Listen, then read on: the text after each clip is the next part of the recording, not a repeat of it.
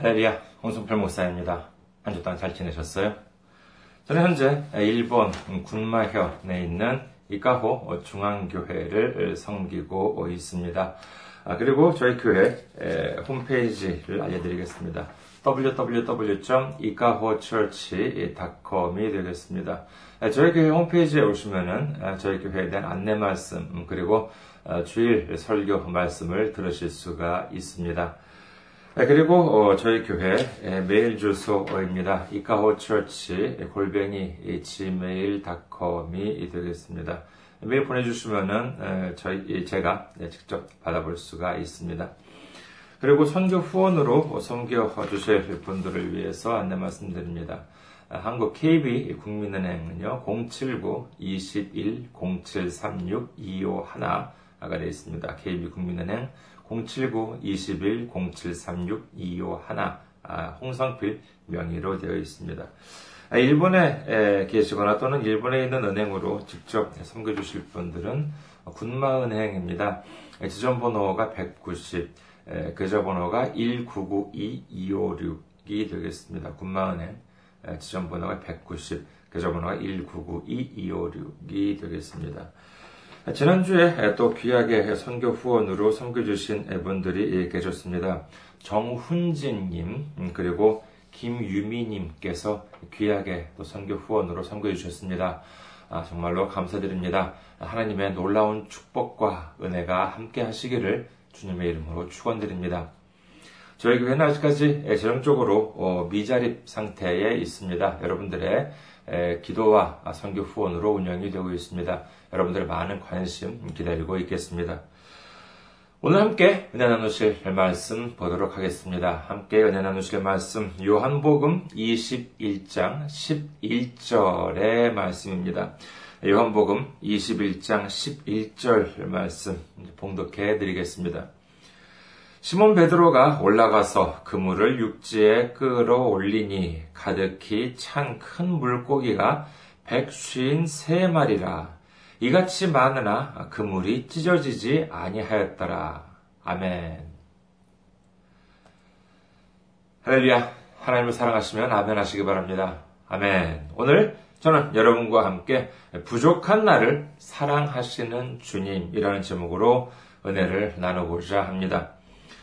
오늘 본문의 배경은 예수님께서 고난을 당하시고 부활하신 후에 하늘로 올라가시기 전 베드로와 제자들 앞에 나타났을 때의 일을 기록하고 있습니다. 오늘은 이 베드로에 대해서 특별히 잠시 생각해 보는 시간을 갖도록 하겠습니다. 예수님께서 십자가에 달리시고 돌아가신 후에 제자들은 시르이에 빠졌습니다. 그도 그럴만하지요. 인간적인 시각에서 본다면 예수님은 영웅이나 혁명가처럼 보였을 수도 있었을 것입니다. 과거 구약에 보면은요, 죄를 지은 이스라엘 백성이 이방 민족들로부터 괴롭힘을 당합니다. 그렇게 되자 이제 하나님 앞에 회개를 해요. 그렇게 그렇게 되면은 하나님께서 이제 사사를 세우셔서 이스라엘을 구원하셨던 일들을 사람들은 기억했습니다.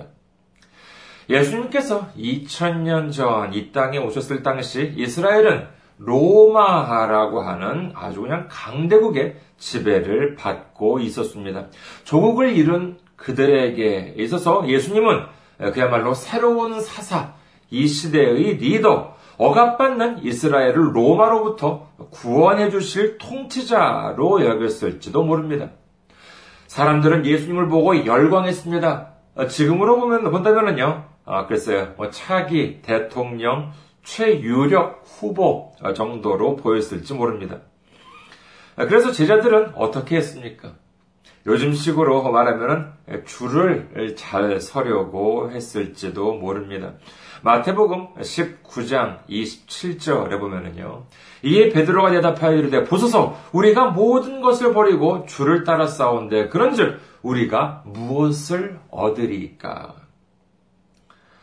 뿐만 아니죠. 어, 제자들만이 아니라 아, 이른바 치맛바람의 원조라고도 할 수 있는 일도 있었습니다.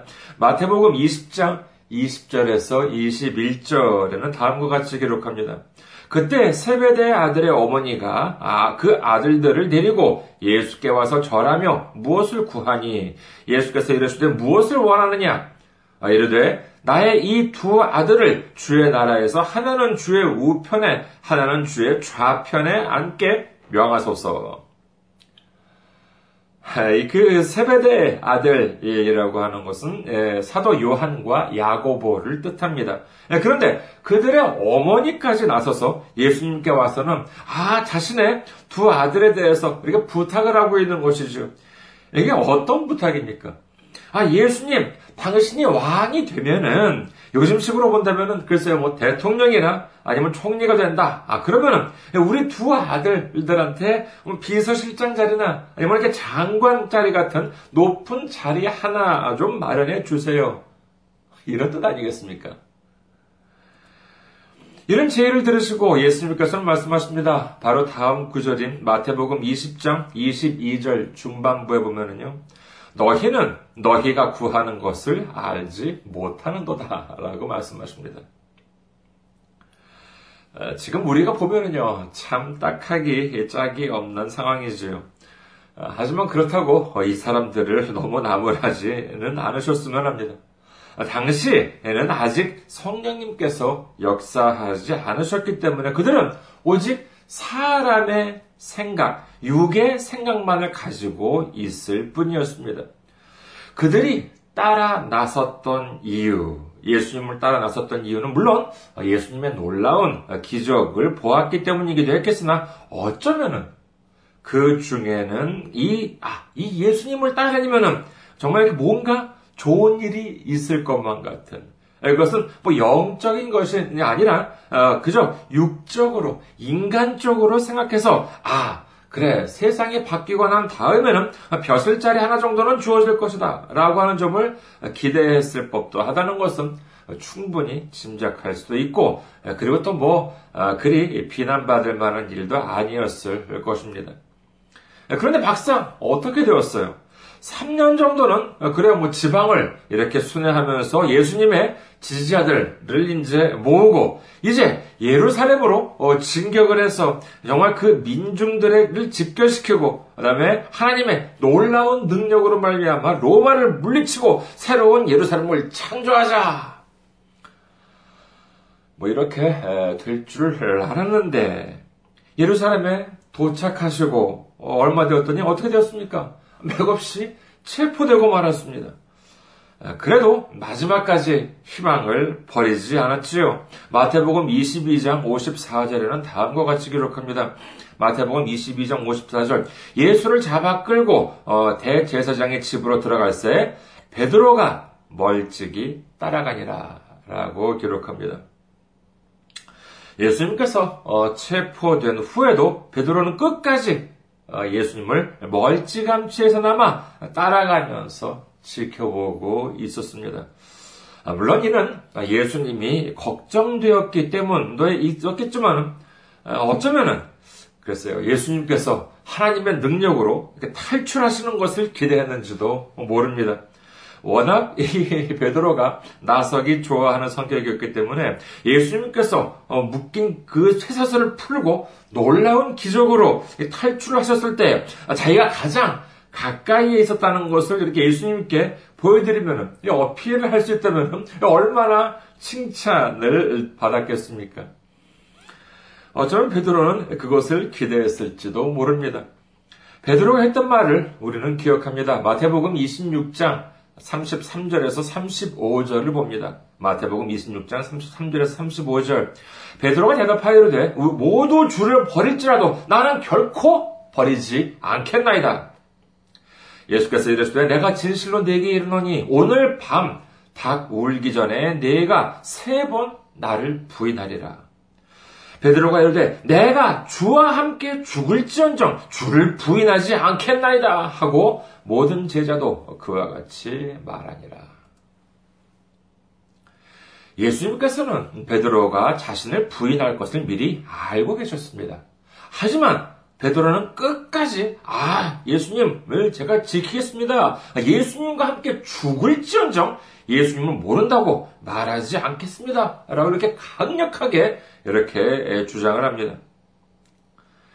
이렇게 호언 장담을 했던 베드로. 예수님을 끝까지 버리지 않겠다고 했던 베드로. 예수님께서 탈출하셨을 때 가장 가까이 있었던 모습을 보여드리면서 칭찬을 받으려고 했을지도 모르는 베드로. 하지만 그는 어떻게 되었습니까? 그렇습니다. 자신의 굳건한 고백과는 달리 예수님을 세 번이나 모른다고 하는 죄를 범하게 되는 것입니다. 그리고 그 사실을 예수님도 눈치챘다는 것을 베드로 자신도 알게 되지요. 누가복음 22장 55절에서 60절에 보면은요. 예수님을 모른다고 부인했던 베드로의 상황이 너무나도 자세히 묘사가 되어 있습니다. 좀 길지만은 한번 보도록 하겠습니다. 누가복음 22장 55절에서 60절입니다. 사람들이 뜰 가운데 불을 피우고 함께 앉았는지라 베드로가 그 가운데 앉았더니 한 여종이 베드로의 불빛을 향하여 앉은 것을 보고 주목하여 이르되 이 사람도 그와 함께 있었느니라 하니 베드로가 부인하여 이르되 이 여자여 내가 그를 알지 못하노라 하더라. 조금 후에 다른 사람이 보고 이르되 너도 그 도당이라 하거늘 베드로가 이르되 이 사람은 나는 아니로라 하더라. 한 시간쯤 있다가 또 한 사람이 장담하여 이르되 이는 갈릴리 사람이니 참으로 그와 함께 있었느니라. 베드로가 이르되 이 사람아 나는 네가 하는 말을 알지 못하노라 하고 아직 말하고 있을 때 닭이 곧 울더라. 이 마지막으로 예수님을 부인할 때를 마가복음 14장 71절에서는 아주 더욱 리얼하게 묘사하고 있습니다. 아주 현실감이 넘칩니다. 마가복음 14장 71절. 그러나 베드로가 저주하며 맹세하되 나는 너희가 말하는 이 사람을 알지 못하노라 하니 너도 저 예수라는 사람을 알지? 라고 물었던 그 상대방을 저주하고 맹세하면서 일본은 이렇게 되어 있습니다. 다 다른 번역에는 내가 하는 이 말이 거짓말을 하면 저주를 받아도 좋다. 이렇게 맹세를 하면서라고도 되어 있습니다. 아무튼 강한 말투죠. 그러면서 뭐라 그러느냐? 나는 저 사람을 전혀 알지 못한다. 이렇게 아주 딱 잡아떼었다라고 한다는 것입니다. 하지만 바로 그때 어떤 일이 일어납니까? 누가복음 22장 61절에서 62절 주께서 돌이켜 베드로를 보시니 베드로가 주의 말씀 곧 오늘 닭 울기 전에 네가 세 번 나를 부인하리라 하심이 생각나서 밖에 나가서 심히 통곡하니라. 아이고 이렇게 민망할 때가 어디 있겠습니까? 바로 그때 예수님과 아, 눈이 맞은 이 베드로의 심정은 어땠겠습니까? 자신은 예수님과 함께 죽는 한이 있더라도 끝까지 지키겠다고 했는데 그야말로 그 입에 침이 마르기도 전에 예수님을 아느냐고 했던 사람을 저주하고 맹세까지 해가면서 부인하지 않았습니까? 그런 베드로는 통곡을 했다고 성경은 기록합니다. 그리고 일말의 기대를 가졌을지도 모르는 이 제자들의 바램도 무색하게 예수님께서는 십자가에 달려서 죽고 말았습니다. 이제 제자들은 큰 실망에 빠졌지요. 소망도 사라지고 말았습니다. 예수님과 함께 했던 지난 3년은 그저 한낱 추억으로 끝나버렸는지도 모른다. 이렇게 생각했을지도 모릅니다. 마태복음 26장 32절에 보면 그러나 내가 살아난 후에 너희보다 먼저 갈릴리로 가리라.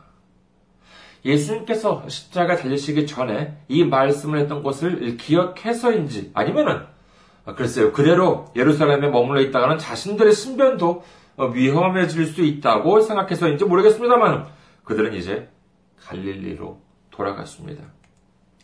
그런데 갈릴리에서 고기잡이를 하고 있었더니 신기한 일이 일어났지요.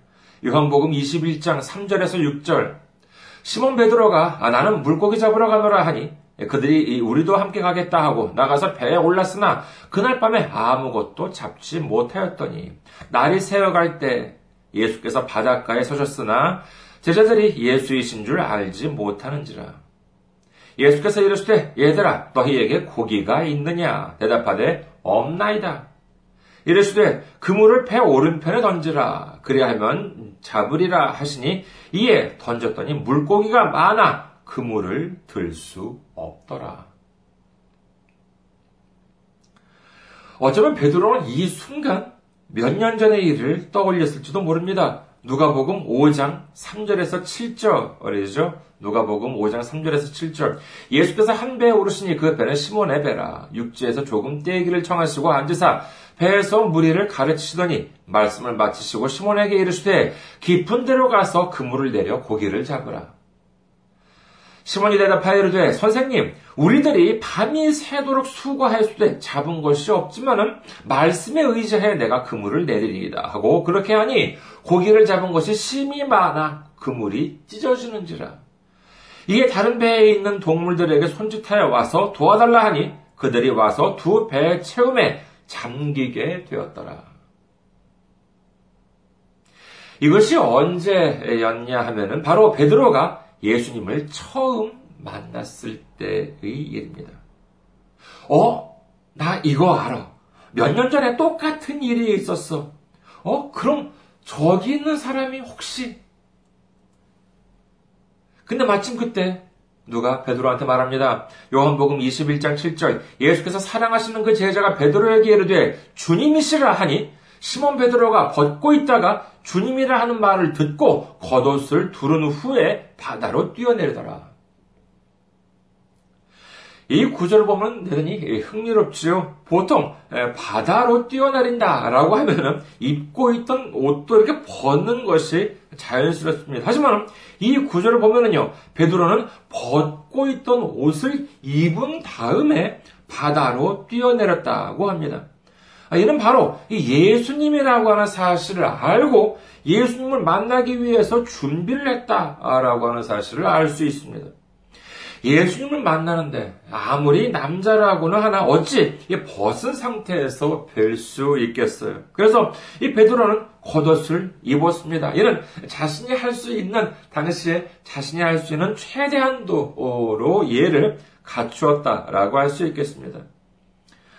흥미로운 점은 이뿐만이 아닙니다. 오늘 말씀을 다시 한번 보도록 하겠습니다. 요한복음 21장 11절. 시몬 베드로가 올라가서 그물을 육지에 끌어올리니 가득히 찬 큰 물고기가 153마리라. 이같이 많으나 그물이 찢어지지 아니하였더라. 이 구절을 우선 앞서 살펴보았던 구절, 예수님을 처음 만났을 때의 기록인 누가복음 5장 6절에서 7절에는 다음과 같이 기록되어 있었습니다. 누가복음 5장 6절에서 7절 그렇게 하니 고기를 잡은 것이 심이 많아 그물이 찢어지는지라 이에 다른 배에 있는 동무들이 손짓하여 와서 도와달라 하니 그들이 와서 두 배의 채움에 잠기게 되었더라. 이 두 구절의 차이를 보면은요, 두 경우 똑같이 예수님의 말씀을 따라서 고기를 잡았는데, 예수님을 처음 만났을 때의 베드로, 예수님을 아직 잘 알지 못했던 시기에 베드로가 고기를 잡았을 때에는 그물이 찢어지고 어, 배가 잠기게 되었다라고 하지만 나중 경우에는 그물이 찢어지지도 않았습니다. 그렇다면 그물이 찢어지지 않았다는 것은 물고기를 적게 잡았어인가요? 성경에는 이같이 많으나 그물이 찢어지지 아니하였더라라고 되어 있습니다. 이는 분명히 그물이 찢어질 만큼 찢어져도 이상하지 않을 만큼 많이 잡았지만 그럼에도 불구하고 찢어지지 않았다라고 봐야 하겠습니다. 과연 이 두 구절의 차이, 이 두 구절로 우리에게 말씀하시려는 그와 같은 말씀이 무엇일까요? 여기서 우리는 놓쳐서는 안 될 부분이 있습니다. 아, 이것은 그물이 찢어지지 않았을 때, 나중에 물고기를 많이 잡았을 때는 물고기 수가 153마리, 그러니까 153마리였다고 성경은 기록합니다. 이 숫자를 가지고요, 어, 사람들은 다양하게 해석을 해왔습니다. 누구는 구약에서의 율법을 가리키는 숫자인 10계명이죠. 열 이것이 이제 구약에서 율법을 가리키는 숫자다. 그리고 자 그러면 신약에서는 성령을 상징하는 숫자인 7 이를 더하면 10과 7을 더하면 17이 되는데 이것을 1 더하기 2 더하기 3 더하기 4 더하기 이렇게 해가지고 16 더하기 17까지 더해가면은 이것이 총 153이 된다라고 하는 설. 또는 뭐 100을 이방인의 수, 50을 유대인의 수, 3을 삼위일체의 하나님이라고 보는 설. 또는 뭐 고대 동물학자들은 뭐 생선을 153종으로 분류를 했는데 이는 인류 전체의 인종을 상징한다라고 하는 설. 또는 뭐 어떤 분은요, 이 153이라고 하는 것은 한 교회의 가장 적당한 성도 수이기 때문에 153명이 넘어가면 교회를 이렇게 나누어야 한다라고 주장하는 분들도 계십니다. 뭐 성경을 바탕으로 해서 묵상을 하는 것뭐 중요합니다. 다양한 상상이나 다양한 해석을 하는 것은 모두 나쁘다고 할 수만은 없겠지요. 이런 해석을 들으면은, 어, 그렇구나. 어, 신기하네. 아, 그런가 보다. 왜 나한테 지금까지 아무도 이런 얘기 안 해줬지? 이렇게 하실지 생각하실지는 모르겠습니다. 하지만은, 이와 같은 해석은 하나님의 말씀이 아니라 아, 그 사람들의 주장, 그 이상도 그 이하도 아닙니다. 왜냐하면은요, 이와 같은 주장을 뒷받칠 만한 이그 성경 구절이 어디에도 없기 때문입니다. 그럼 이 말씀에서 우리가 얻을 의미는 없는 것일까요? 굳이 153마리라고 기록하신 성경은 무의미한 것입니까? 아닙니다. 여기에는 꽤 중요한 메시지가 포함되어 있습니다. 우리가 이 성경 기록으로 분명히 알 수 있는 사실이 무엇입니까? 이는 베드로가 자신이 잡은 물고기 마리 수를 정확하게 알았다는 것입니다. 어천에서는 물고기를 잡아서 이렇게 팔 때는 이렇게 뭐, 어, 대부분 무게로 계산하거나, 아니면 오늘 이렇게 말씀처럼, 베드로가 잡은 것처럼 큰 물고기 같은 경우에는 마리수를 계산하는 경우도 있습니다. 하지만은요, 이것이 뭐, 한두 마리가 아니에요. 한두 마리가 아닌, 정말 150마리가 넘어가는 그와 같은 물고기였는데, 근데 이것을 대략 100마리 또는 대략 200마리도 아닌 153마리라고 하는 사실을 그렇게 빠르고도 정확하게 인식했다라고 하는 사실은 놀랍다고 할 수 있겠습니다. 똑같이 예수님 말씀에 따라서 그물을 내렸을 때 물고기를 잡아 똑같이 많이 잡았습니다. 근데 두 경우를 자세하게 비교를 해보면요. 앞에서는 첫째 그물이 찢어졌습니다. 둘째, 배가 가라앉을 것만 같았고요. 셋째, 몇 마리를 잡았는지 기록이 없습니다. 하지만 두 번째 잡았을 때는 어떻습니까? 그물이 찢어지지 않았고 배가 가라앉을 것만 같았다라고 하는 기록이 없는 반면에 잡은 물고기 수가 정확하게 한 자리 숫자까지 기록이 되어 있습니다. 이것이 말해주는 것이 무엇일까요? 그것은 바로 축복을 담을 준비가 되어 있었느냐, 없었느냐라고 하는 차이입니다.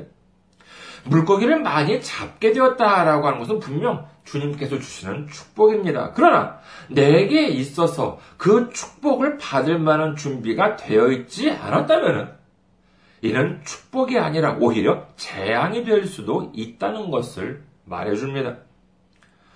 그렇다고 오해하지 마시기 바랍니다. 아, 내가 기도를 해서 너무 많이 주시면 재앙이 될 수도 있으니까 조금만 달라고 기도해야 되겠구나. 아, 이러시라는 말씀이 아니에요.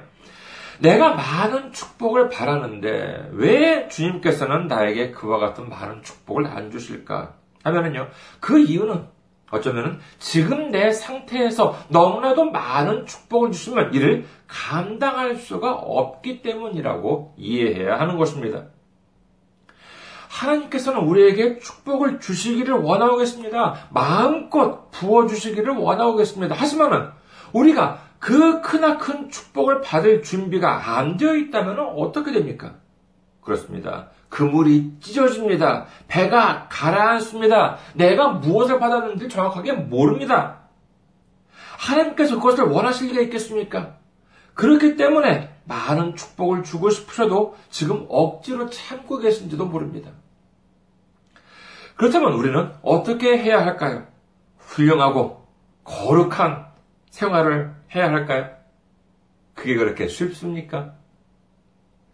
앞서 베드로의 삶을 잠시 돌아보았습니다만은 그가 우직하고 나서기 좋아하긴 했지만은 아, 글쎄 뭐 베드로 어, 사도 베드로 선생님한테는 좀 죄송한 말씀입니다만은 그렇다고 이렇게 칭찬받을 만한 대단한 일들을 했다는 기록은 별로 없습니다. 하지만 그 주님의 축복을 큰 축복을 받았더라도 나중에 그의 그물은 더 이상 찢어지지 않았고 그의 배도 가라앉지 않았고 그리고 그는 자신이 받은 축복을 정확히 인식할 정도로 믿음이 성장했었습니다. 그 이유가 무엇일까요? 이는 간단합니다. 그의 마음 안에는 항상 언제나 예수님에 대한 사랑, 예수님을 사모하는 그 마음이 있었다는 것입니다.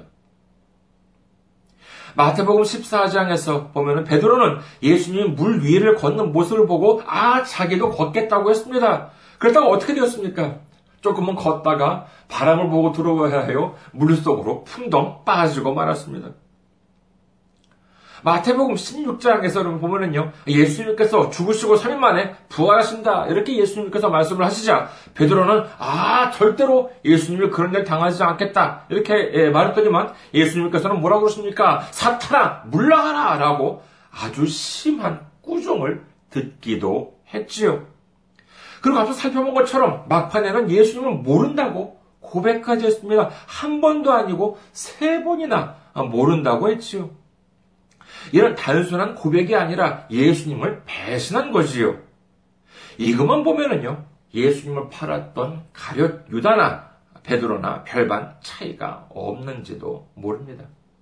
나중에는 유다도 베드로도 후회했지요.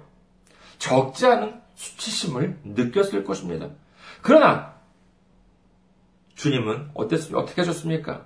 스스로 부끄러워하면서 후회하고 목숨을 끊은 유다는 주님께서 버리셨지만은 부끄러워하면서도 수치스러워하면서도 후회하면서도 예수님께서 돌아온 베드로는 사랑하셨습니다. 이렇게 돌아올 수 있었던 이유가 무엇입니까? 그래도 아무리 그래도 내가 어떠한 죄를 지었고 아무리 내가 못났다는 사실을 알고 부끄러워한다 하더라도 그 마음 안에 예수님이라고 하는 그 베드로 안에 예수님이 항상 있었기 때문이었던 것입니다. 여러분, 우리의 삶은 어떻습니까? 하루하루가 예수님 앞에서 떳떳하십니까? 자랑스러우십니까? 아니요. 그렇지가 않으실 겁니다. 목사인 저도 마찬가지입니다. 살아가면서 뭐 때로는 뭐 화도 내기도 하고요. 또뭐 어, 남들한테 민폐도 끼치는 일도 뭐 있을 것입니다. 가끔 저 자신이 제 모습을 생각하면 얼마나 부족한 점이 많은지, 그래서 또 주님 앞에 얼마나 부끄러운지 모릅니다. 하지만 예수님께서는 뭐라고 그러십니까? 마태복음 11장 28절 수고하고 무거운 짐진 자들아 다 내게로 오라 내가 너희를 쉬게 하리라. 우리는 우리의 있는 모습 그대로 주님께로 가면 됩니다. 우리 마음 안에 주님을 품으면서 감사하는 마음으로 주님께로 가면 되는 것입니다. 우리 스스로는 많이 부족해도 정말 주님을 사랑하고 주님을 사모하는 마음을 갖고 주님을 의지하기만 하면 되는 것입니다. 우리 마음 안에 주님을 품읍시다. 주님과 동행하고 주님께 감사합시다.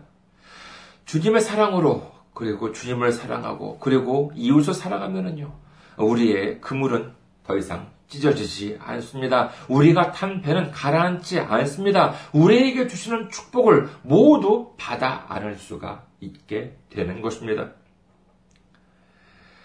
이제 새해 첫 주가 되었습니다. 주님을 사랑합시다. 주님께 감사합시다. 언제나 주님과 동행하고 어, 우리의 모든 부끄러움을 받아주시는 주님, 부족함을 받아주시는 주님께 감사하면서 주님께서 주시는 축복을 모두 받아 안을 수 있는 우리 모두가 되시기를 주님의 이름으로 축원합니다. 감사합니다. 항상 승리하시고 건강한 모습으로 다음 주에 뵙겠습니다.